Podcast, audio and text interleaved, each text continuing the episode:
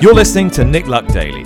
This edition is brought to you by FitzDares, by the Racehorse Owners Association, and by Thoroughbred Racing Commentaries Global Rankings.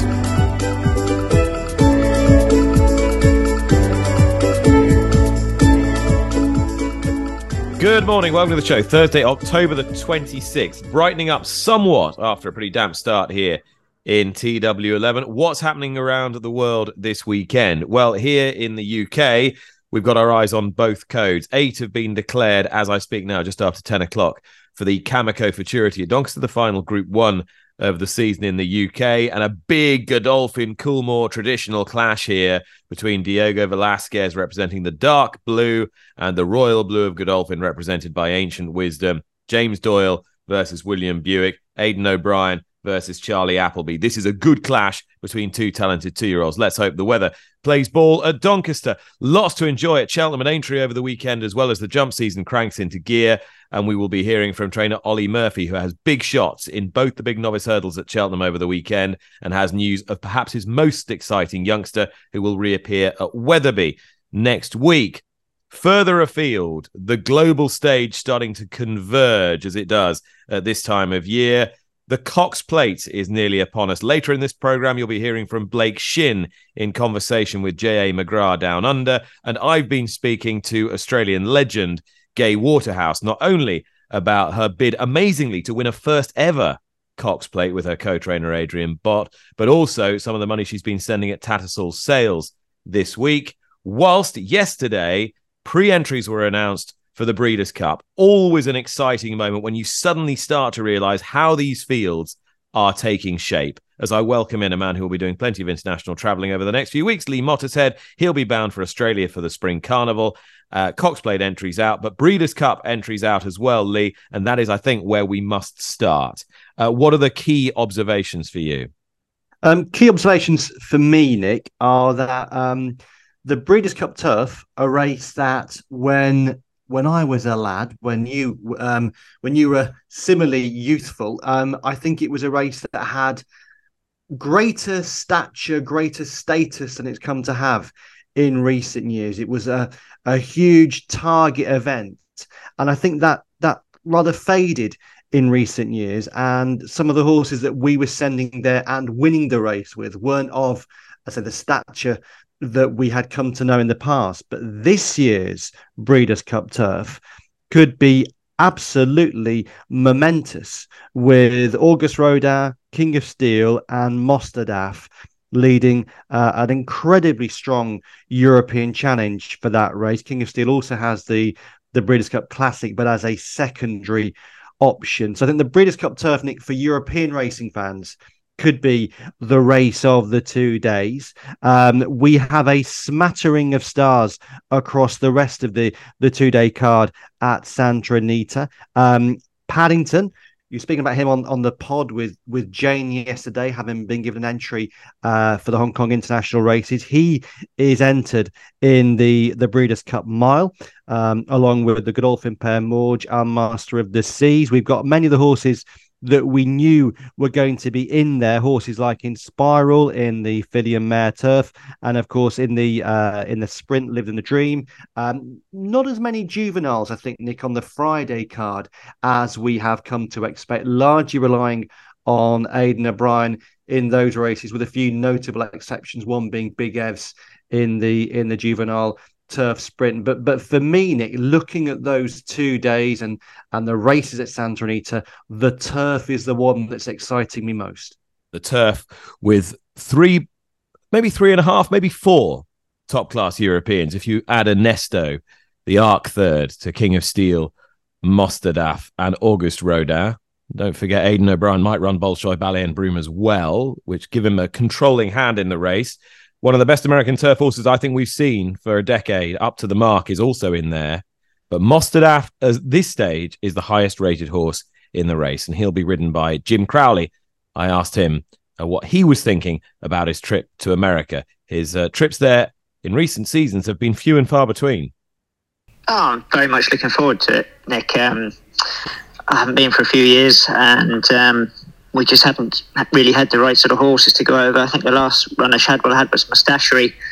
and I chose to go to Melbourne because um, they were very close together that time. But so it's great to go back. Um, I, I went out there oh, a good few years ago now. I had a ride to Richard Mandella on a horse called Lord Shanakill uh, at Santa Anita. So that was the last time I was there. So I'm very much looking forward to going back. Uh, there must have been a little bit of you on, on Saturday after you'd sort of seen and, and witnessed the first couple of races that breathed a bit of a sigh of relief when, when they decided to take uh, Mostahdaf out, wasn't there? Yeah, look, he's he, would won on soft before, um, and but it wasn't soft; it was heavy, and it was a bit of a, a bit of a slugfest there. Um, and I was quite relieved when he didn't run. Obviously, the year before when when Baaeed got turned over oh, because of the ground, so uh, I thought he'd always be tailor made for America as well. So hopefully, it, it all comes to plan. Really. Is it just a ground thing that makes you say that? Is it just the fact that he likes fast ground, or is there more to it than that? Well, he look he prefers fast ground. You saw that in Saudi. Um, you know those sort of tight tracks. He, he, was very impressive that day, and like I said at Ascot, um, anything could happen. You obviously got some funny results. Not always the best horse wins on Champions Day. So, like I said, I was quite relieved when when he came out.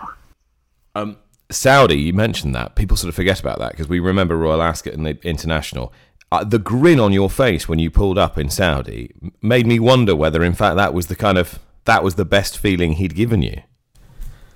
It, it was. I mean, he'd, he'd almost been sort of he'd been a nice horse, and, and we tried him in Group Ones, and he'd run very well, and you know he was he looked like a solid Group Two horse. But he went out there, he got his conditions, and that's when I thought, right, we've got a real Group One horse here on our hands.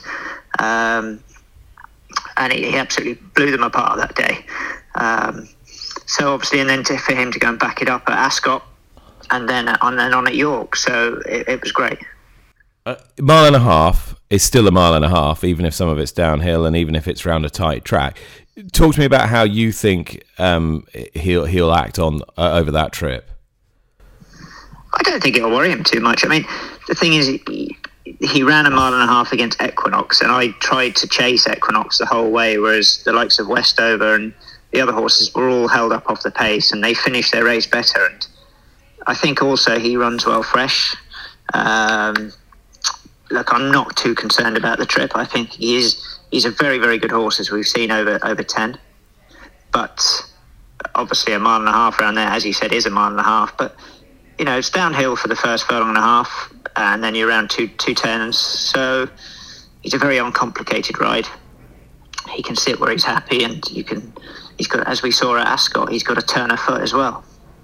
So if they go out and, and try and make it a, a real test, Bolshoi, Ballet, Auguste Rodin, so forth, you're just quite happy to sit off it and use your turn of foot. Oh, for sure.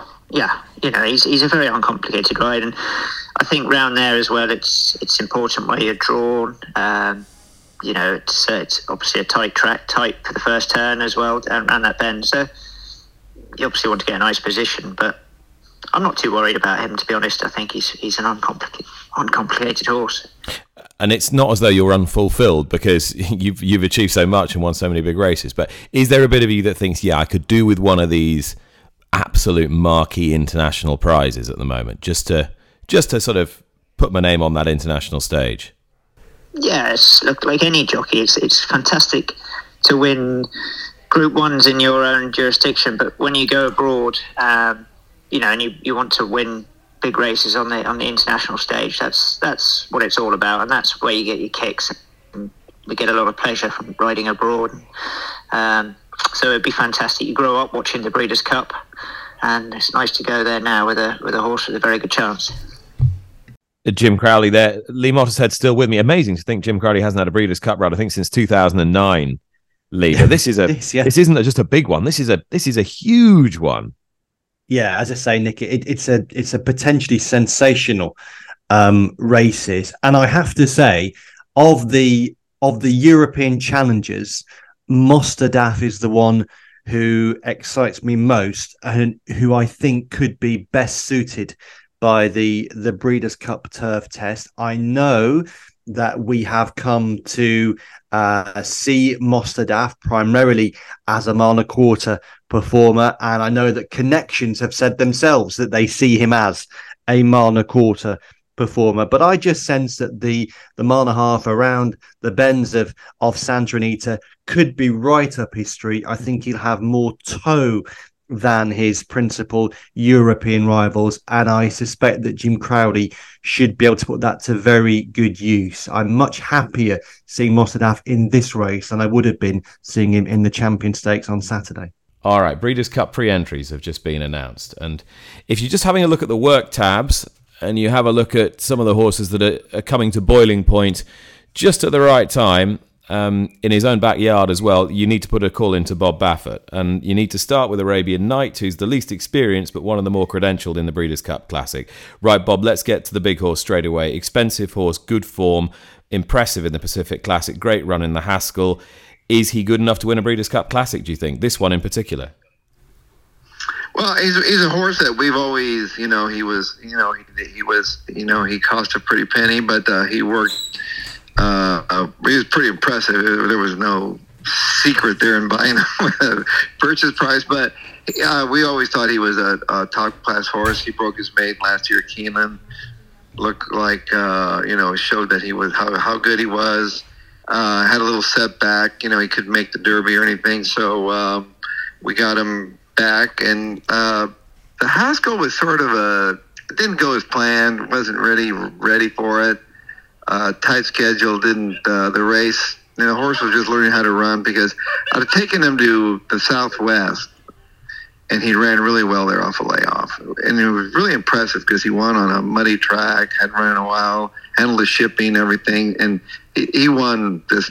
You know, he's just a good horse, and but the Haskell was sort of sort of a disaster. But uh, we learned a lot from that, and the horse has really matured his uh, Pacific Classic was a good race. He looked like um, top of the stretch. I, I thought he was just gonna, you know, give it up, give it in, and he just found found another uh, uh, another gear and kept on going. So we were surprised by that, and so and since then he's continually to move forward and mature and and working really well. So, you know, he's coming in. He's going to have to improve off his last. You know, he's going to have to run faster than he has. But um, I think he's up for the task. Mm. There's a lot of speed in there, and he's a speed horse. I don't know if he can sit off a horse. Um, we, we don't know. It, it, you know, the break's going to be so important for him. Uh, but he is doing very well and been working strong in the mornings. Uh, I, I just I don't think he'll I, I think the, the, the pace is going to be an important factor, especially with a horse like Saudi Crown in there, who's you know is extremely he's quick, he's fast, you know. So. So here's here's the thing with, with Arabian Knight. You, are going up up against Geaux Rocket Ride again. You're one each at the moment. Uh, Arcangelo is currently favoured in most places. Uh, the Belmont Stakes and, and Travers Stakes winner. Um, do, do you see Arcangelo definitively as the horse to beat, or do you think that the, the orthodoxy is underestimating the West Coast form a bit? Well, I I think Geaux Rocket Ride's a very talented horse. I think, but I've, I've always thought Arabian Knight was um, special horse uh, from since we've had him, and he just finally just getting into form where we're going to see the best of him. And I just, I, I really don't look at the field. I don't really worry about the. I'm, I'm one of these trainers. I just worry about my own horses, getting him there, and you know, to, to make sure he brings his A game. Because if he doesn't bring his A game, it doesn't matter who's in there. So I'm looking at it as if he's ready. You know, it'll be interesting to see what he can do. Just every Breeders' Cup I've won, I've brought him in there knowing they were going to run their their race, you know, and the timing is perfect. So everything is, you know, we're still, you know, out a little bit, but he, you know, he's doing really well, and I, I feel good that he'll he should run a good race. But and to me, it's a it's it's it's all it's the Breeders' Cup is a championship. It's it's a it's a class uh, check you know, do they have the class to, to, to keep going against top competition? This will be his toughest task. And so it'll be everybody, everybody that's in the race will be their toughest task, you know. And so, but we're, I feel like he's one of the top horses in the race. Mm for sure. You've got a super filly as well who's been improving all season. Adare Manor in the in the distaff, and, and possibly she and uh, Brad Cox's filly who won at Keeneland will be the, the big two in the market here, and they're they're big units, the pair of them. She seems to have improved hand over fist this year. Is is she just filling into herself? Yeah, she's a big filly, and she sort of sort of has the same sort of style. I think Brad Cox and I were going to be button heads mm. a lot all week long, you know. But uh, you know, it's going to be a, a, fight for the fight for the. There's a lot of speed in there, you know, fight for the lead. So, you know, the break. That's when the break comes in important. Who can who can handle it? So, but she's a she's a, a, a filly that you know she hasn't run against. Uh, you know, she's been running against different type of fillies. You know, she's never been, you know, where those other fillies have been running against some top fillies. So that's that's where the but I, I she's doing really really well. I'm happy with the way she's she's running and uh, um, and she's been working well. So mm. you know that that's the you know the the break and the pace. You know the pace is going to be important for her. And you've won the sprint already a record amount of times. You're already the record holder in that race. Speedboat Beach again seems to have reserved his best for now. You know this is this is the coming force. Yeah, he's always been a highly, you know, last year I ran him on the turf because I, I kept him away from, I had Cave Rock and we wanted to separate him and, and he slipped living the gate and the shoe came off and hit him in a, in the belly area there. Uh, so, um, and he was doing really well. I freshened him up and I thought I'm going to bring him back. And I think he is, I think he'll love going, going one turn and, and, you know, the timing was just we just barely made it. I was I'd like to have gone in an allowance race, but there wasn't any, and so um, I threw him in that in that stake race, and he ran a very credible race. And since then, he's come back and worked really well, Nick. So I, now he's, you know, the screws are tight, so he just needs to, mm. you know, like the, the you know the break's important, the pose position's so important, the break and the sprint. Um, now, you talked about the turf a minute ago, and you did remind me at least that you have had the odd runner in Breeders' Cup turf races. You've not won a turf race uh, at the Breeders' Cup, and you have a runner this year in the mile called Dujour, who is owned by Jill Baffert. Um, so this could be a, a pretty rare victory all round. Are you, are you feeling a bit of pressure from owner, or the fact that it's on the green stuff that you're not normally renowned for? No, I think it's fun. I think it's fun for her. She she she gets excited, and and she was, you know, she's you know she's excited that she has a horse in the. Uh, but she's realistic. You know, she knows that we're gonna be up against the. Uh, uh, the Europeans and they come in there and they're tough and we don't know, but it, he's doing really well and he was a horse that went off for him. I gave him a year off, brought him back and, uh, he ran great you know, two really good races at Del Mar, and um, but it, you know, you have to get really lucky in the mile. You know, you have to, you know, there's so much luck involved. You know, you have to. Uh, uh, but I, I almost I came in second, just got beat ahead in the Breeders' Cup Mile at Gulfstream Park once. A mare named Tuzla, and uh, she was, but she was a European mare that I'd bought, and so. Um, I have come. Uh, uh, that's the only time I've ever come close. I had a second.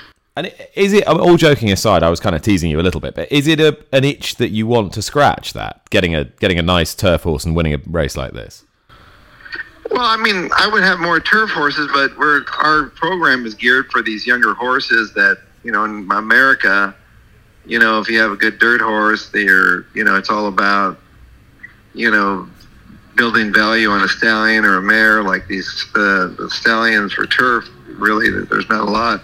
They're they're nice to run. There's good purse money for them and you can run them till they're seven eight years old. And so uh, but uh, it, it's fun to have a good, a good turf horse because it's exciting because when they you know they're they turn for home you're waiting for them to you know hopefully that they have that kick and you know they can you know it was fun winning those races yeah, I bet. Um, and obviously, we associate you with great success with the two-year-olds as well. You've won the Breeders' Cup Juvenile more times than anybody else, or as many times as anybody else. Which of the two-year-olds should we? Should we be getting excited about? Well, you know, I, I, it's the um, there are three really nice horses. I, I think you know Prince of Monaco was um, he's really he's a fast horse. Uh, Muth and the Wine Me Up. You know, they've been two turns. They ran really well in the in the prep race. Prince Monaco has not been two turns yet. I freshened him up. He ran two really, you know, hard races at in. Uh, but he's doing really well, and so until they get that two turn, you just don't know what they're going to do. You know, I've never even the when I ran American Pharoah uh, two ter- turns for the first time, I wasn't sure what he was going to do until he turned for home. You know, so that's as as a trainer, you think you know. I mean, I've had a lot of horses. I thought they couldn't lose first or second time out, and they they they they didn't. They got beat, but when I sent them two turns, they were just a different animal. You know, so. I, I think they're all three of them are. I think Muth and Prince of Monaco. They're two outstanding individuals. Wine Me Up. He's right. He'll be right there. And so, and, and those horses from back east, that Locked and that Timberlake, they're good horses. So, uh, I mean, it's it, it, it, I think post position is going to be really crucial there too. You don't want to be on the outside. I found it now. 1999, Gulfstream Park.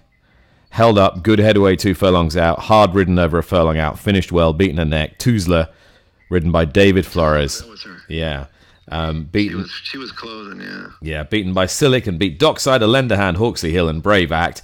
Uh, you were 137 to 10, nearly 14 to 1. You're not 14 to 1 to win any race at the Breeders' Cup this year. Um, Bob, thanks so much for your time today. Well, thanks for um, thanks for chat for the chat, and uh, we'll can't wait to see you here. Uh, chipper Bob Baffert there as well. He might be because he's heading to a Breeders' Cup in his own backyard with a whole clutch of good chances. Even fancies half winning a race on the turf in the mile and Arabian Knight. If you were listening to the first part of that interview, you'd have been left in no doubt that he feels instinctively that this is a horse with the credentials for the Breeders' Cup Classic. Uh, Lee Mottershead is still with me. Lee, we'll turn our attentions now to what's happening on these shores more immediately. Uh, start perhaps with the Kameko Futurity at Doncaster Saturday. This is a good clash between two very good horses. I think I'm really looking forward to this. Yeah, absolutely humdinger again, Nick. Um, I, I, I would be in the the ancient wisdom camp. Um, I thought um, this. Listen, Diego Velazquez could prove to be a well, yet another high class member of this current crop of Aidan O'Brien trained juveniles. Indeed, more than than high class, he could go on to be a proper Group One star. Um, but I love the way Ancient Wisdom won the Autumn Stakes at Newmarket. Um, there wasn't really a clear indication that day that Charlie Appleby was minded towards sending him to the futurity. So I think the fact he has been brought into this race is interesting. And I just suspect he will be a quicker animal um, than Diego Velazquez on Saturday, albeit in a race that uh, speed might not necessarily be the the prime asset uh, given the the conditions at Doncaster. But it's a fascinating race. It's it's Coolmore versus Godolphin, and as you said yesterday, Nick, on the pod, it's one Godolphin jockey versus another Godolphin jockey, albeit the other Godolphin jockey is riding for Coolmore. James Bally Doyle. Yeah, that's good. That I know. I could. Do, have I got? Is there a?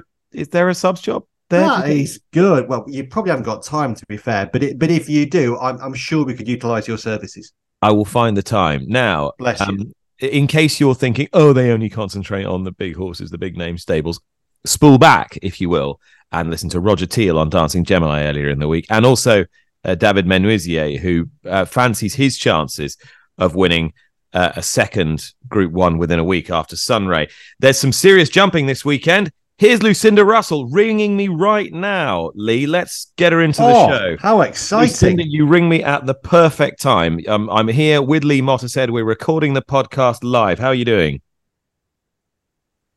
Thank you. Very good. I'm glad you answered the phone then. I, I always always would answer the phone to you, but I felt I had I had to talk to you today because uh, there, there are so many stable stars out this weekend. There's too many to name, um, but I think we better start with the with the big boy, Corach Rambler. He's going to go to uh, Kelso, isn't he, in the Edinburgh Gin? To is that to Saturday or Saturday, isn't it? Saturday. Yeah. So we had a. It's funny with these with these good horses. Uh, your options of where to run them are few and far between, and and you know that last season we only ran him four times really to to uh, culminate with the Grand National. So we have to be quite careful about where we go. And we had to run him at this weekend. It, it tied in with thinking about going to Haydock next. Um, so yeah, it was either here or Cheltenham. I thought Kelso uh, seemed an easier race. He's not giving away so much weight, um, so that's why we've picked, picked Kelso. And also, I like the track, and I I think that the uh, they present the fences really well. I loved last season the way you kind of worked your way through the campaign with him, and you know it wasn't all about having every screw turned right from the outset. Is it going to be similar this time, or do you expect him to to go there and and put up a bold show at the weekend? Yeah, you're right. You know, and I, and we always say it's interesting because we've just had the same thing with Apple away. So we always say that you, it's really about the, the, the main season targets at the end of the season. So um, rather than having to to wind them up and wind them up first time, it's it's about making a plan. We're, we're very lucky. We've got a brilliant brilliant team behind us, as everyone says, and in particular, we've got a very good race planner. And uh, through him, we can sort of make an make a sort of plan about where we're going to go. And I think some of these good horses, they don't need raced all, all the time. We know we can get them fit at home. And you're right, it's just a matter this is the first time out. I don't know how my nerves are going to feel. You know, from an emotional point of view, oh. it's going to be very, very hard because I adore this horse. And, you know, we lost a horse the other last week and, and it really hit everyone so hard. And I, you know, it's it's you know the the idea of having to race this horse ever again the idea of having to race any horse is you know it, it worries you because you just don't want them to get hurt but equally i don't want to turn him out in the field he might get hurt out there as well so um I'm off a bit of a tangent now, but but basically we, we've we've got to make a, a plan for the horse. We've got to let him get better as we go, and uh, that's that's the idea behind it. You know, you've got to say stay strong, uh, Lucinda, because Scu's going to be a complete wreck. So one of you is going to have to, um, you know, kind of keep the stiff upper lip. Yeah, I know. Scu's just come into the room just now, so uh, he is. Um, he's already getting. I don't know. I don't know whether we should take some sort of medication. I'm worse than that. I'm going to be down at Cheltenham, so he's going to have to look after Corach on his own. But uh, you'll be all right, Scu. Yeah. He... Okay. Nick, you think about it every day. What um, about it, and you know, you think to yourself, what is it? Uh, well, there's 30 said there's no secret so close as between the horse and rider, and Corach tells me he knows what he's doing. I mean, after that, I, you know, he, he, he's delighted to be out exercising. Uh, whether he loves, you know, he loves racing, he loves it. Um, que sera, after that, you know. He's looking after you, Scu. We know that, and and you're looking after him as well. So so we'll keep our fingers crossed for Corach this weekend. He's become a huge public favourite. Obviously, there's some serious, serious talent in this yard. And you run a horse this afternoon at Carlisle Giovinco. Now, when I was up with you the other day, you were all purring about this horse. Um, as we've got closer to race day, uh, how are you feeling? I think because he's the better they are, the more nervous you get. Um, but he he seems to have come on from last season. Um, his performance at Perth looked outstanding. So, you know, he's just got to, you know, we hope he jumps and um, shows his form, and the rest is up to the lap of the gods. But um, I, I, couldn't be happier sending a horse to the races than the form he's in, you know. It's funny. He's a, he's a, you know, I worry about everything. I've just said to you about how emotional we get and how much, how anxious we get. But actually, and I, I often say all you have to do is go and see the horse in the stable. Yeah, I look at Giovinco. He's a lovely horse. He's powerful. He's strong. He's very intelligent. He's by Walk In The Park, and because of that, he has a he has an awareness about things. Um, and he, you know, I'm I'm I'm really looking forward to running him. I think he he probably will step up three miles in time, but I think starting him off over the two and a half distance is ideal around Carlisle. And um, yeah, I'm, I'm looking forward to, to him running. I'm not going to mention all these horses, otherwise I'll be here all day and I'll keep you here all day. You're not going to run Apple away, is that right? That's right. So we were that took a long time. So as you and your listeners will know, we we declare at ten o'clock, and I think it was only at about two minutes nine nine fifty seven that we decided not to run her. It's a small field at Cheltenham, but um, we like starting them off low key and then building them up. And I think uh, for her, she's a filly. I want to start her off low key. So we might uh, we might take her to Wetherby, which might not be low key, but uh, yeah, it looks like to be a good race. But we'd have two up. We'll give her a run. Out. We'll probably give her an entry over just because I'm nervous. Yeah, and then a novice. She actually jumps fences better than she jumps hurdles. It's just, it was just the Cheltenham factor, I'd love to get her running over fences. I know she's been point to pointing, and, then you know she's got lovely opportunities after that. If I can just get a run into her. All righty. Well, we'll look forward to seeing her uh, do your job. Who was with uh, Michael Scudamore last year, Lucinda? Now up in in your stable in the old Roan. He might just be quite well handicapped. Are you gonna you gonna go for that with him? Yes, I think so. Um, he uh, those with Michael this year. He's uh, Gabby, his girlfriend, rode him all the time, and she's come up with us, so up to us. So so really, it's uh, he's had a different different gallops, but uh, the same handlers around him. He's a funny horse. He's he's quite a. Um, I was just saying to Gabby this morning, he's quite an anxious horse, and he he can get worried about things in his stable and stuff. And it's a good thing that she's always with him because he needs her security. Um, I think the the two mile four round Aintree. I think it's going to be lovely for him. I think he's a he is one of our best horses that we have in the yard, and I think he deserves to, to, take his chance in this race. And we spoke about your own story the other day. Now he's going in the feature handicap on Saturday at Cheltenham. Is he quick and is he quick enough for that? He's not going in the feature. Oh, he's, he's not going. Not running. Unless I made a mistake. Uh, no, he's not. He um he had a foot abscess. We couldn't run him at Carlisle the other day. He had a foot abscess, and he just hasn't had a really clean uh, sort of uh, week coming into this race. So we did enter him, but no, he's not going to go. He's actually going to go for the Carlisle for the Cumberland Chase at Carlisle ah, next week. Um, and I think that's I definitely keep an eye out for him. I don't know how long your memory is, but uh, I definitely think about him for next time for that Cumberland Chase at, at, at. Yeah, my memory is not as long as the trip that he needs, I suspect. Uh, ahoy, senor.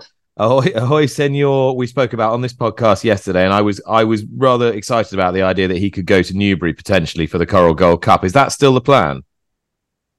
Yeah, it is the plan. Yeah, yeah, definitely. I mean, I'd like to run him before then. Um, we'll see how we get on. I don't know if we're going to fit in a racecourse gallop, and then he's he's down to run at uh, Wetherby. Um, and we'll just see how he how he gets on. But he's in he's in great form. He's uh, we schooled him the other day, and he jumped the best he's ever jumped. I always say that, but he did jump the best. He jumped straight. Um, I don't know if any of you technical people will know, but uh, quite often he'll change his legs just in front of a fence, sort of five or six strides out, quite far out, and change onto his right lead. But um, he stopped doing that. We've uh, I think we might have found something that, that was the reason for that. So uh, we've um, uh, seem to have managed to get him to jump straight now. So whether he can yeah. do that in a race, I don't know. But if it does, it might take him. It will gain him a few lengths anyway. Well, anything that stops those smart asses at Cheltenham preview nights turning around and going, "Oh, hoy, senor, he jumps like a billiard table. I can't have him." And I never listen to them. Good, don't. Um, uh, look, looking forward to seeing him. Looking forward to seeing all of them, especially Corach Rambler. I hope the nerves hold up. Thanks, Lucinda. Thanks, Scu. Good luck. Have a good week. Bye-bye. Bye. There you go, Lee. Do you feel up to speed? Timing, Nick. Timing, perfect. And who who was who was that that gentleman you were doing an impression of there? That was that was that was most impressed. Bit bit of Dick Emery there. I think it was just a generic. It was just generic. Generic was it generic? Okay. Well, there's nothing generic about Lucinda Russell and Peter Scudamore. Um, doesn't that get you excited? Um, really great people, and my goodness, they could have a a stunning season. Um, they really are a yard on the up, and there are so many exciting horses there that they have to uh, run this season. Starting, of course, up with the with the Grand National winner on Saturday. Absolutely. Uh, I've also been checking in with another trainer who's got some serious chances this weekend uh, jumping. Uh, Olly Murphy, who has some good, good novice hurdlers uh, out at Cheltenham. And I began by asking him about active authority. Nice horse, Nick. Um, I hope I'm doing the right thing going straight to a grade two after only one start. Um, he's an authorised, he's got a, a, a, slight mind of his own, but uh, if he races professionally, switches off, I don't see any reason why he won't run very well. And the following day, a horse called Butch in the three mile novice hurdle, completely different, very much a jumping pedigree, this one. Uh, and that was a very impressive performance over three miles at Southwell last time. Is that an accurate measure of his ability, or is that a, a fluky summer race? No, he's a horse I've always liked. Um, Nick had a very stop-start campaign with him last year. Had health issues um, early on the season. Um, was a good performance at Southwell. First run over over over three miles. Um, big staying pedigree. We'll go chasing in time, but uh, he's got a bit of experience. And yeah, looking looking forward to running him. I just hope we we have plenty of ease in the ground. He wouldn't want it too quick now if it was to have a have a dry couple of days. Everybody's familiar with your stable stars, Olly. If they aren't familiar with the horse that made his debut in a Wetherby bumper last year and won, they ought to be Indivar Bleu. I'm looking forward to seeing this horse. Can you give me an update on him? In good form. Um, scored well over hurdles. Sean Bowen was actually in this morning, gave him a, gave him a jump. Um, we'll start off maybe at Wetherby next week. Um, again, another horse just needs a drop of rain. Um, but uh, yeah, a horse we love by Good Siren Blue Bresil, and uh, hopefully he'll be a, a, prominent English novice through the through the season. I mean, am I right to be quite excited about him? Uh, you know, he, he the, to the eye that looked really very very special.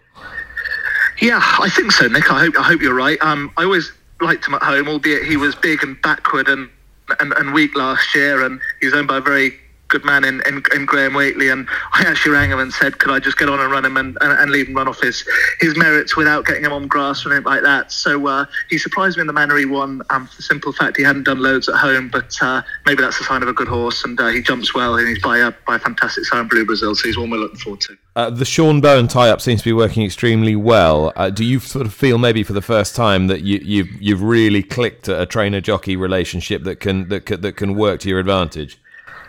Yeah, no, listen, 100%. I've also been very lucky um, with, with Richard Johnson when I started out and then Aidan Coleman, but I've got a, a real um, real close bond with Sean. We work well together. Um, he wants to ride the good ones, the bad ones, and the ugly ones. Um, so, yeah, we work well together. He's a, a hungry young man, and uh, I'm delighted he's riding the majority of the yard. And from thoughts of Cheltenham to Moonee Valley, thanks to Olly Murphy there, as we head to Australia and get our introduction to the Cox Plate before we hear from a couple of the leading protagonists with J.A. McGrath. The Cox Plate is Australia's premier weight for age race. A mile and a quarter on a small track, nine furlongs around, and tighter than Chester. It's a champion's race, though not always won by a champion, if you get my drift. First run in 1922, it's been run by practically every big name horse to have graced the turf in Australia. Some of the names Phar Lap won it twice, Tulloch, Gunsynd, Dulcify. The magnificent Kingston Town won three Cox Plates, which we thought would never be repeated. Then along came Winks, who won four. In the context of British racing, status wise, the Cox Plate is a cross between the Juddmonte International at York and Ascot's King George. This year's maximum, there's a maximum field of 12 runners headed by the Hong Kong trained champion Romantic Warrior, ridden by James McDonald. Alligator Blood, winner of 15 races. Mr. Brightside, the best miler in the country and winner of 10 million Aussie dollars in prize money. Zaaki, another 10 million winner. And also the Melbourne Cup winner, Gold Trip. And Aidan O'Brien has sent down Victoria Road, a Breeders' Cup juvenile winner, trying to emulate uh, Aidan's Adelaide, who won the Cox Plate nine years ago. But how are Aussies feeling about this year's Cox Plate? Who better to ask than Melbourne's current champion jockey Blake Shinn, who's been called up by Aidan to ride Victoria Road? Blake, on paper, it uh, does look a pretty classy lineup, but in your opinion, is it up to the standard of the, the really good Cox Plates we've seen?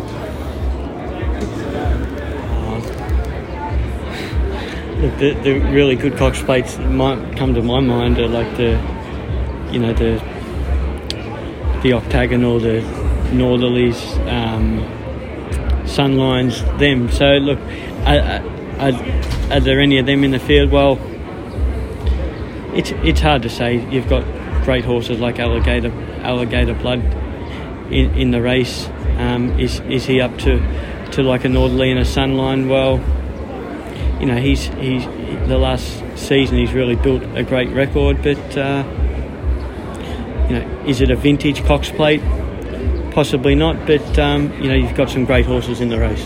And we've got a favourite from overseas. We've got a, a Hong Kong trained favourite in Romantic Charm. Now, you rode in Hong Kong for a long time, and you saw this horse actually develop and come into the championship status. Does it surprise you that he's actually favourite for the race? Uh, no, it doesn't. Um, look, what he did in in Hong Kong when I was there was, um, you know, pretty pretty spectacular. Uh, his win when when James McDonald um, rode him, uh, I think it was in the QE QE two. Um, he, he put a margin on you know an international uh, field. Um, his sectionals on that day were were amazing. It doesn't surprise me that he's favourite now. And is he a horse to fear, in your opinion? Um, not fear, no, but respect, yes. You're riding Victoria Road for Aidan O'Brien. You've never ridden for Aidan before, but obviously you know him very well by reputation. Now, uh, Victoria Road, what do you know about him? Look, I just from from just reading his form, um, speaking to the lads, uh, TJ and, and, Derek who rides him, um, you know they're very happy with how he's acclimatised to Australia. He's settled in well. Uh, his form, you know, is there for everyone to see. He's a Breeders' Cup winner. Um, his last run was, uh, you know, a, you know, a slashing third. Um, and hit the line well. He's had two runs back. He's peaking for this Cox Plate and he's on an upward spiral. And um, like I said, the reports from the lads that he's trained on nice, so he's he's hitting the Cox Plate in, in good form. Now, by European standards, the Valley is a very tight track. You've drawn six of 12. Are you happy with that draw? Uh, yes, I am. It's better than 12 of 12. um, so, mid pack's okay. Um, Alligator Bloods 5, Romantic Warriors 7, you know, Mr. Brightside's 2 look, I'm in the vicinity of you know a lot of the good chances, so hopefully we can uh, execute the, the gates well and uh, you know get into a prominent position.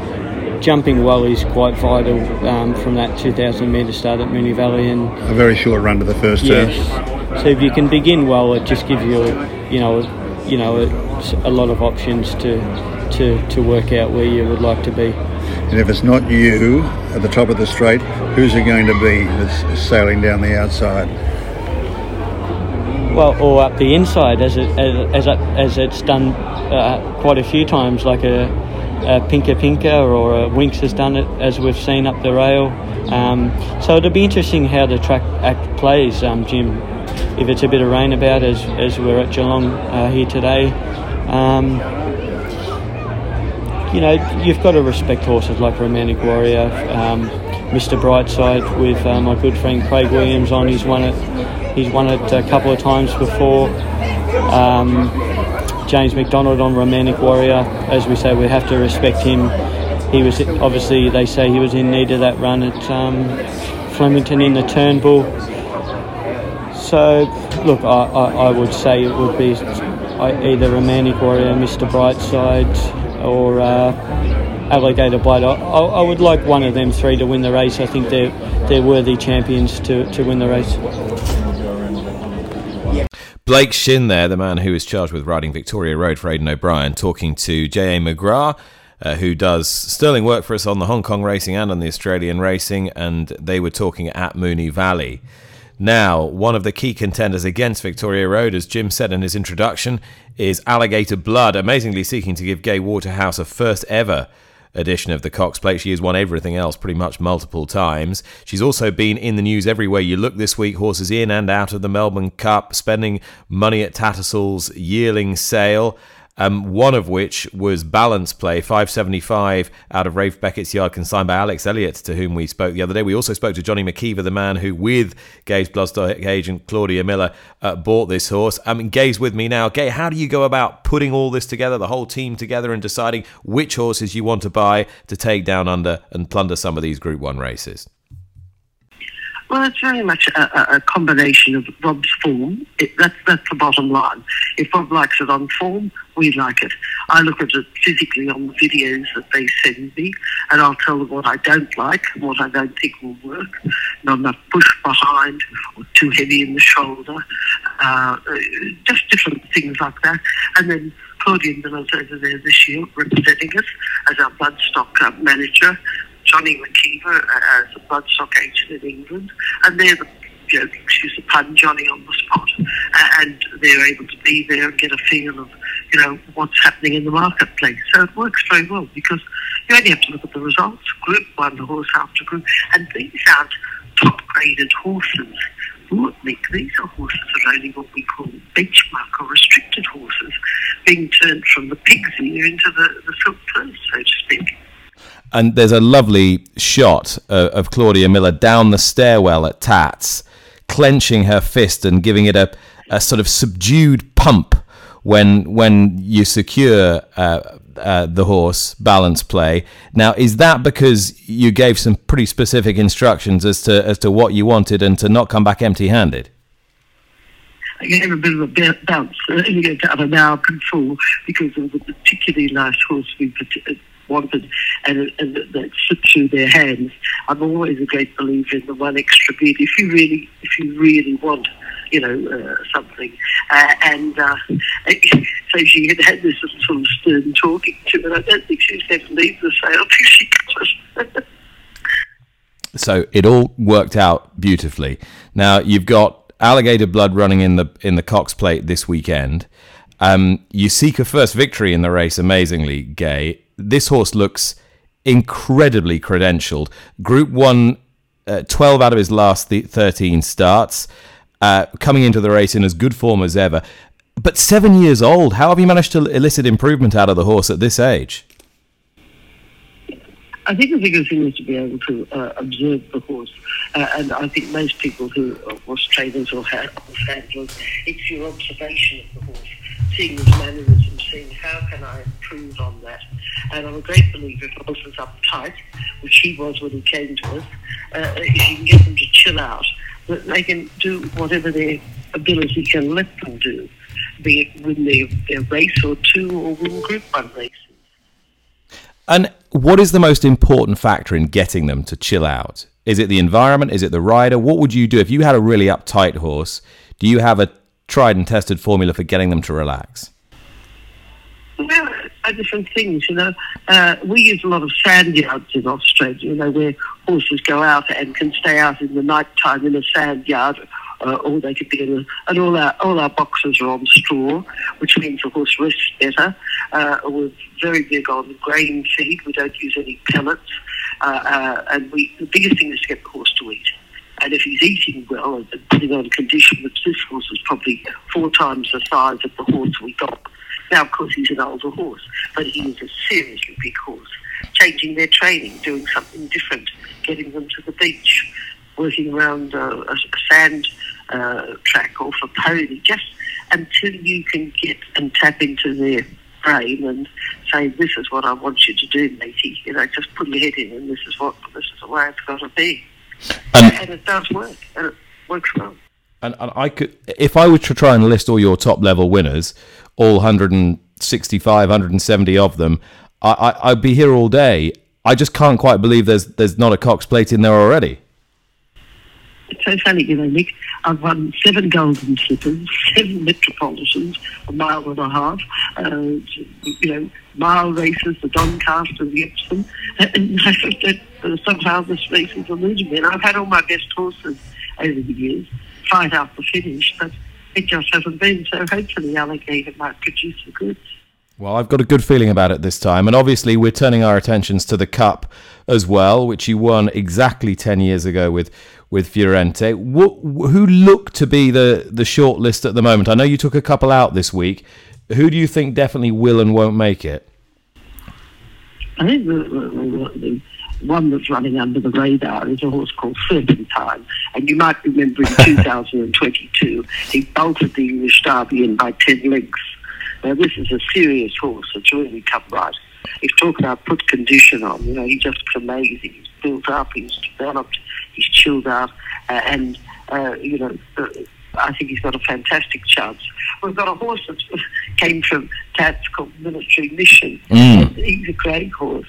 And, you know, he's come right at the right time and he's just a happy chappy and, and over. We've got an old war horse that's a Sydney Cup winner called Night Order. So, you know, he runs on Friday night in the, in the, at the Valley in the Cup there, 2500 metres, and then, then he'll go on to the Melbourne Cup. So it's a nice, and they're all owned by multiple owners. You know, there's lots and lots of owners in them, which is great. Gai Waterhouse there, and before that, J.M. McGrath talking to Blake Shinn. Oh, my God, all the stars today, Lee. I can't keep up with this.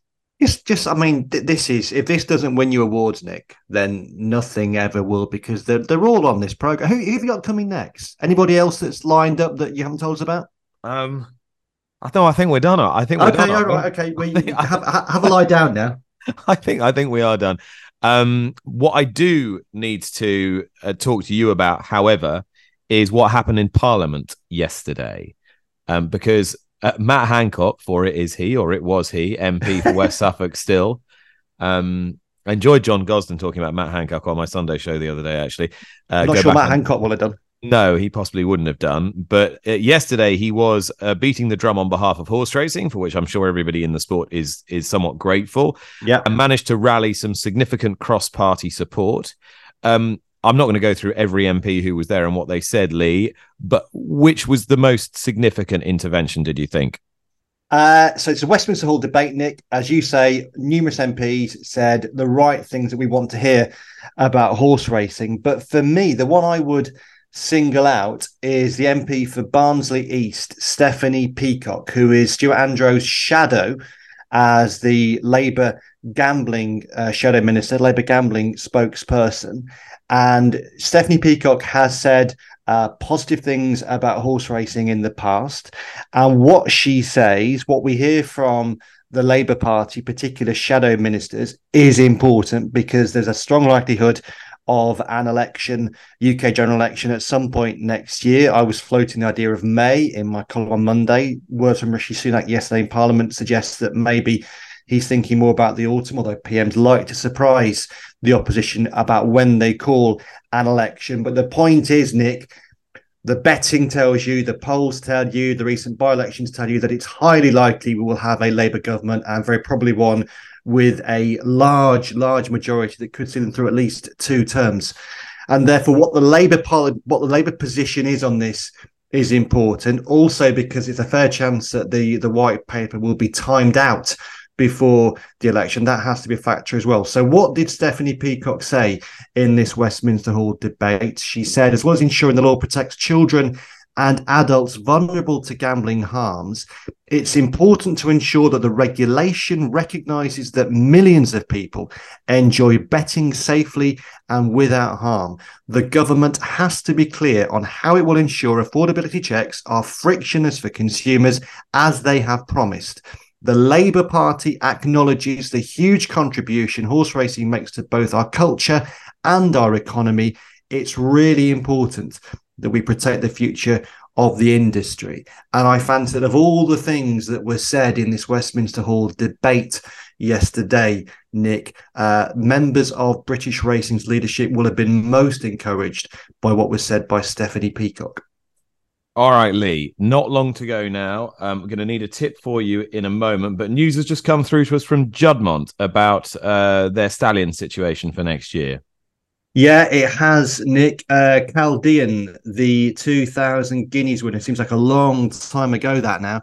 He has been retired and probably not surprisingly, Nick, because um, whilst his star shone bright on that first Saturday in May at Newmarket. His profile then dipped. He was beaten by Paddington in the St James's Palace, and it has to be said his career ended with two bitterly disappointing runs uh, at Deauville and then most recently on Saturday in the QE2, where he finished 49 lengths behind Big Rock. So his career didn't end as they would have wanted it to, and therefore it is no surprise he has been retired. They will obviously be promoting his Guineas win his uh, fantastic pedigree as a son of Frankel, and he'll no doubt be popular with breeders.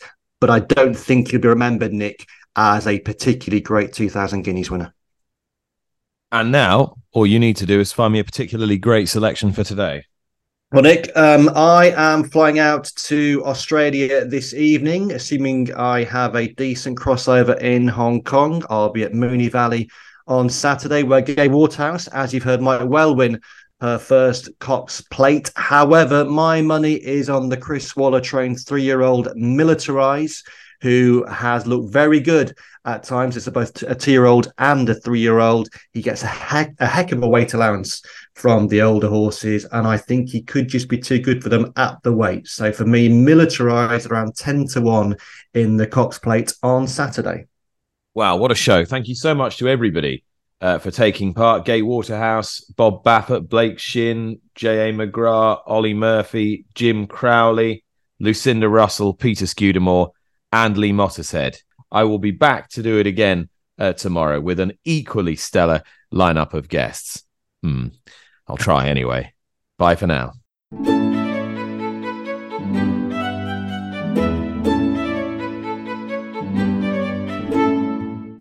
You've been listening to Nick Luck Daily, brought to you in association with FitzDares, the Racehorse Owners Association, and Thoroughbred Racing Commentary.